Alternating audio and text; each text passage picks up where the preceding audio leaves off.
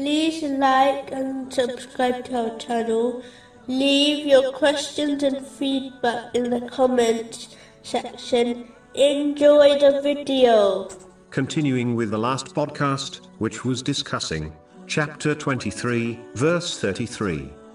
And the eminent among his people who disbelieved and denied the meeting of the hereafter, while we had given them luxury in the worldly life, said, This is not but a man like yourselves.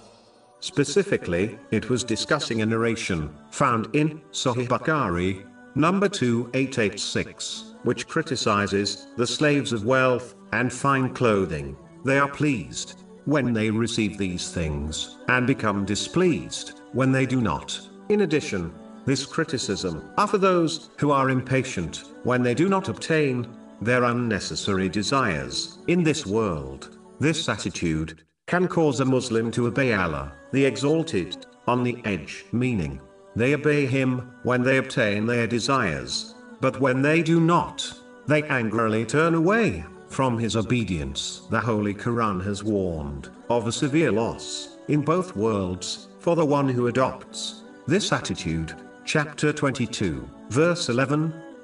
And of the people is he who worships Allah on an edge. If he is touched by good, he is reassured by it. But if he is struck by trial, he turns on his face to the other direction.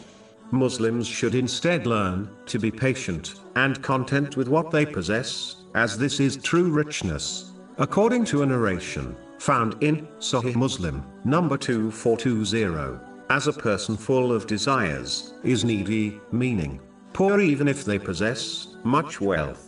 A Muslim should know Allah, the Exalted, grants people what is best for them, and not according to their desires, as this, in most cases, would lead to their destruction.